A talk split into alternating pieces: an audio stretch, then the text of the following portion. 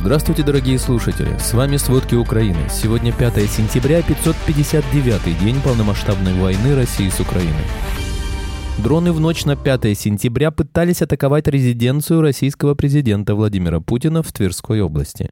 Генерала Суровикина освободили после гибели Пригожина. Путин повысил возраст отсрочки от армии для IT-специалистов. Власти Кубы уличили Россию в вербовке кубинцев на войну с Украиной. РЖД и российскую промышленность отключат от немецкого софта. В России не оказалось ниток и красок для печати книг. Обо всем подробней.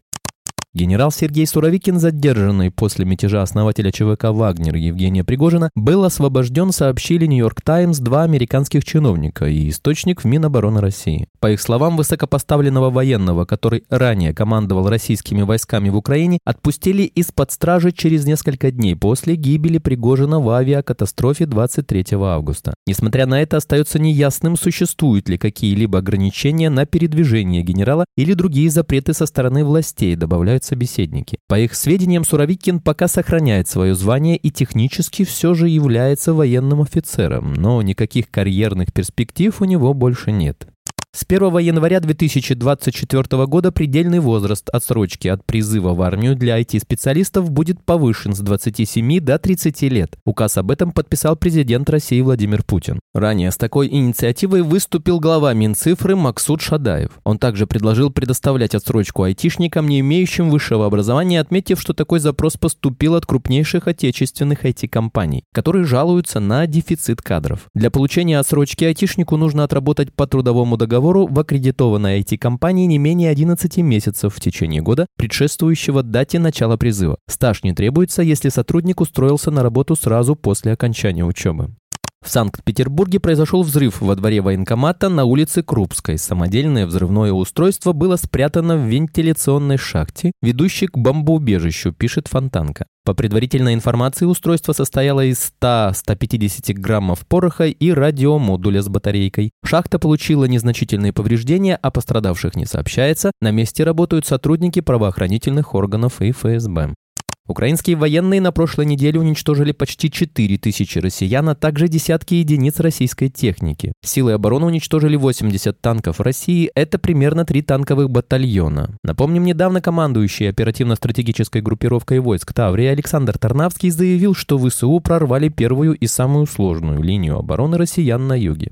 В акватории Азовского моря упал российский военный вертолет К-52. Об этом сообщил телеграм-канал «База». По информации Россми, инцидент произошел еще утром 1 сентября. Вертолет упал примерно в полтора километрах от береговой линии. Издание утверждает, что причиной падения могли стать сложные метеоусловия. В тот день в акватории Азовского моря наблюдался сильный туман. На борту К-2 находилось два члена экипажа. Их эвакуировали в ходе спасательной операции. Напомним, 29 августа в Челябинской области России разбился вертолет самолет Ми-8. На борту были три человека. По предварительным данным, все погибли.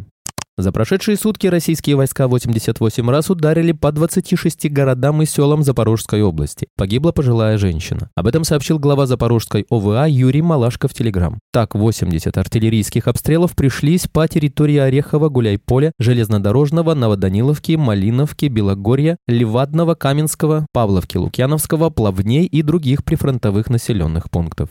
В Луганской области подорвали главу таможни так называемой Луганской Народной Республики Юрия Афанасьевского. По информации источников, инцидент – дело рук Службы безопасности Украины. Известно, что Афанасьевского подорвали в собственном доме. Он получил множественные осколочные ранения головы, шеи, живота и находится в реанимации в тяжелом состоянии. Афанасьевский является генерал-майором и агентом Центрального аппарата ФСБ. Известно, что он отмывал средства для финансирования вооруженных формирований, которые воевали против Украины. Напомним, 12 мая в Луганске раздались взрывы в районе предприятия «Полипак», расположенного на территории бывшего машиностроительного завода. Позже стало известно, что легкие ранения получил депутат Российской Госдумы от партии «Единая Россия» Виктор Водолацкий.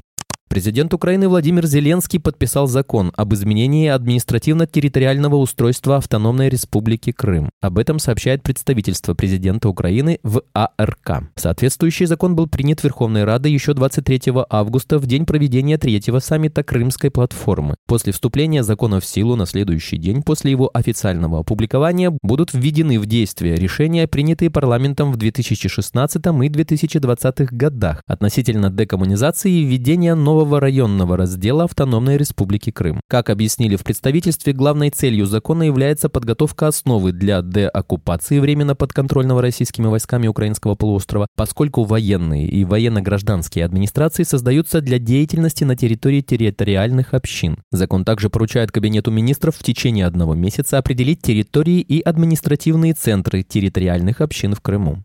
Дроны в ночь на 5 сентября пытались атаковать резиденцию российского президента Владимира Путина в Тверской области. В сети было обнародовано видео уничтожения одного из них над Завидово. Кроме того, российские власти сообщили о сбитии этой ночью дронов в Подмосковье и Калужской области. Напомним, один раз Владимир Путин уже чуть не попал под атаку беспилотников. Это произошло 30 мая, когда дроны атаковали Москву и Подмосковье. Российский президент в этот момент с очень большой долей вероятности находился в своей резиденции в Новоогарево начала года в России усиливают охрану резиденций Путина. Например, в 6 километрах от дворца в Валдае Новгородской области установили зенитный ракетно-пушечный комплекс «Панцирь-С-1». Резиденция Путина в Красной Поляне недалеко от Сочи тоже охраняется установками ПВО.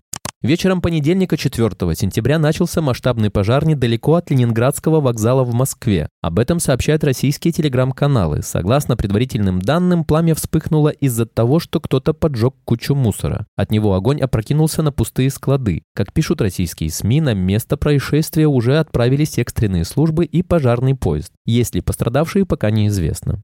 Российский президент Владимир Путин после переговоров с президентом Турции Реджепом Таипом Эрдоганом заявил, что Россия не готова так сразу вернуться к участию в зерновом соглашении. По словам Путина, у Кремля есть ряд требований для возвращения. Результаты переговоров Эрдогана и Путина опубликовали российские СМИ. В частности, Путин заявил, что Россию якобы вынудили выйти из зерновой сделки, а западные страны продолжают блокировать выполнение обязательств в отношении России по сделке. При этом Путин допустил, что Россия будет готова рассмотреть возможность реанимировать зерновую сделку сразу после исполнения всех договоренностей. В частности, уточнил президент только после снятия ограничений на экспорт российской агропродукции. Комиссия ООН не увидела признаков геноцида в Украине. Специалисты Международной комиссии ООН по расследованию нарушений в Украине объявили, что на данном этапе они не сделали вывод о наличии геноцида в стране. Глава комиссии Эрик Моссе подчеркнул, что комиссия не имеет достаточных юридических доказательств, которые соответствовали бы определению геноцида в соответствии с Конвенцией о геноциде, передает его слова Радио Свобода. Одним из критериев признания геноцида является умысел уничтожить определенную группу людей физически или биологически биологически. По словам главы комиссии, в Украине продолжается расследование других преступлений, таких как пытки и атаки на энергетическую инфраструктуру. Их можно квалифицировать как преступления против человечности. Комиссия продолжает анализировать факты и стремится установить их соответствие юридическим стандартам. Я считаю, что полезно посмотреть на все в контексте, заключил глава комиссии ООН.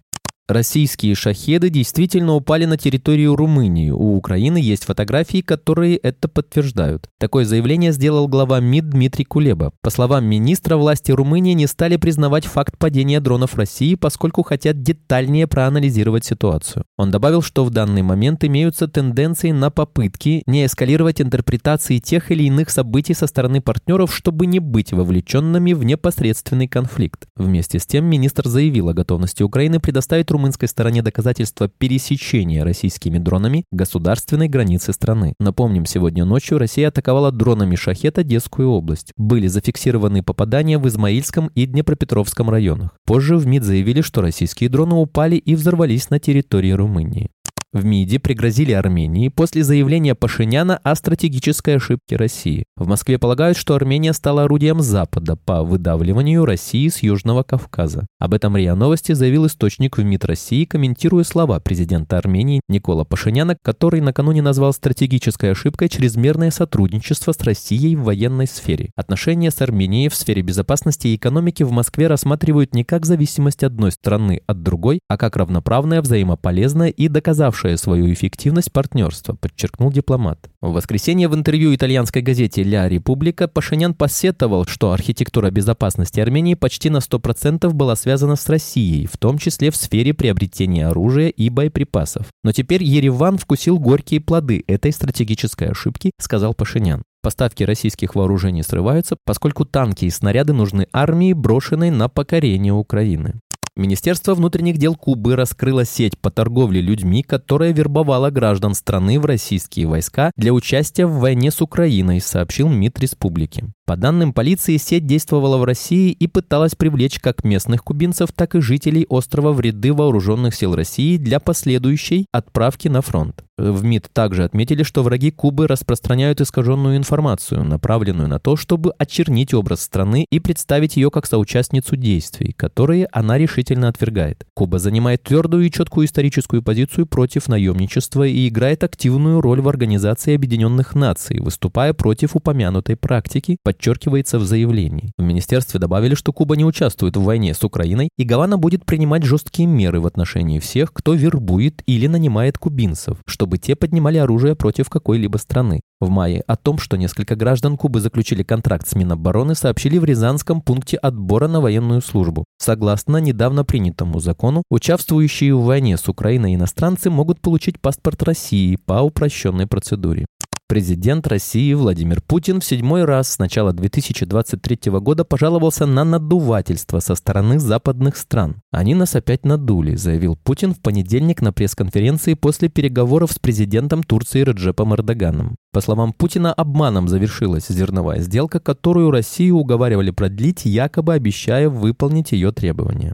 Российский рынок бензина продолжает переписывать ценовые максимумы на фоне нарастающего дефицита топлива, охватившего южные регионы. В понедельник, 4 сентября, на Санкт-Петербургской международной товарно-сырьевой бирже стоимость бензина премиум 95 впервые в истории перевалила за отметку 75 тысяч рублей за тонну, а Е95 подорожал на 21% с начала лета и на 74% с начала года. Рост цен на регулятор 92 составил 21% и 76% соответственно. Летние Ранее дизельное топливо в понедельник продавали на 58% дороже, чем в начале года. Настолько резкого роста биржевой рынок бензина в России не видел ни разу как минимум за последние 7 лет. По словам нефтетрейдеров, которых опросил Reuters, в ряде российских регионов возникла нехватка топлива. Его не отгружают с нефтебаз и дефицит докатился до розничных АЗС. Правительство винит в проблемах серых экспортеров, которые покупают бензин по субсидируемым из бюджета ценам, а затем продают за рубеж по мировым.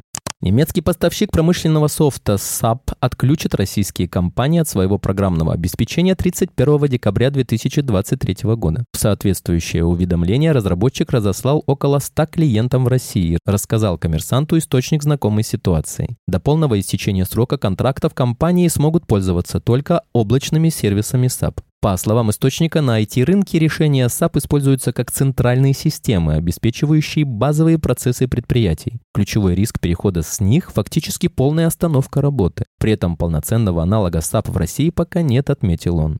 За полтора года после введения санкций ЕС крупнейшие российские типографии не смогли найти отечественную замену импортным материалам для печати книг, рассказали РБК представители отрасли. Сложно назвать импортозамещением процесс поиска новых поставщиков вместо европейских, заявили в первой образцовой типографии. Там отметили, что в России нет достойных образцов красок, пластин и клея, подходящих для работы на установленном оборудовании. В стране полностью отсутствует собственное производство офсетных красок и офсетных резиново-тканевых полотен, а производство лаков зависит от импортных концентрата и сырья, подтвердила руководитель отдела маркетинга Octoprint Service Лариса Данилова. Нитки российского производства недостаточно высокого качества, они тянутся и слишком абразивны, из-за чего портят машины. Российские предприятия, в свою очередь, не заинтересованы в производстве расходников, утверждает директор Парета Принта Павел Арсеньев. Рубль продолжает дешеветь на московской бирже, несмотря на экстренные меры Центрального банка и команду из Кремля стабилизировать курс к выборам 2024 года. На торгах во вторник, 5 сентября, курс доллара поднялся до отметки 97,71 рубля, максимальной за последние три недели. Евро подорожал до 105,2 рубля максимума за неделю. Спасибо, это были все главные новости о войне России с Украиной к этому часу. Помните, правда существует, а мы стараемся сделать ее доступной. Если вам нравится то, что мы делаем, пожалуйста, поделитесь этим подкастом с друзьями в России. Также, если вы хотели бы помочь нам делать материалы еще более качественными, пожалуйста, оставляйте фидбэк. Это очень важно для нас и для распространения правдивой информации. До встречи.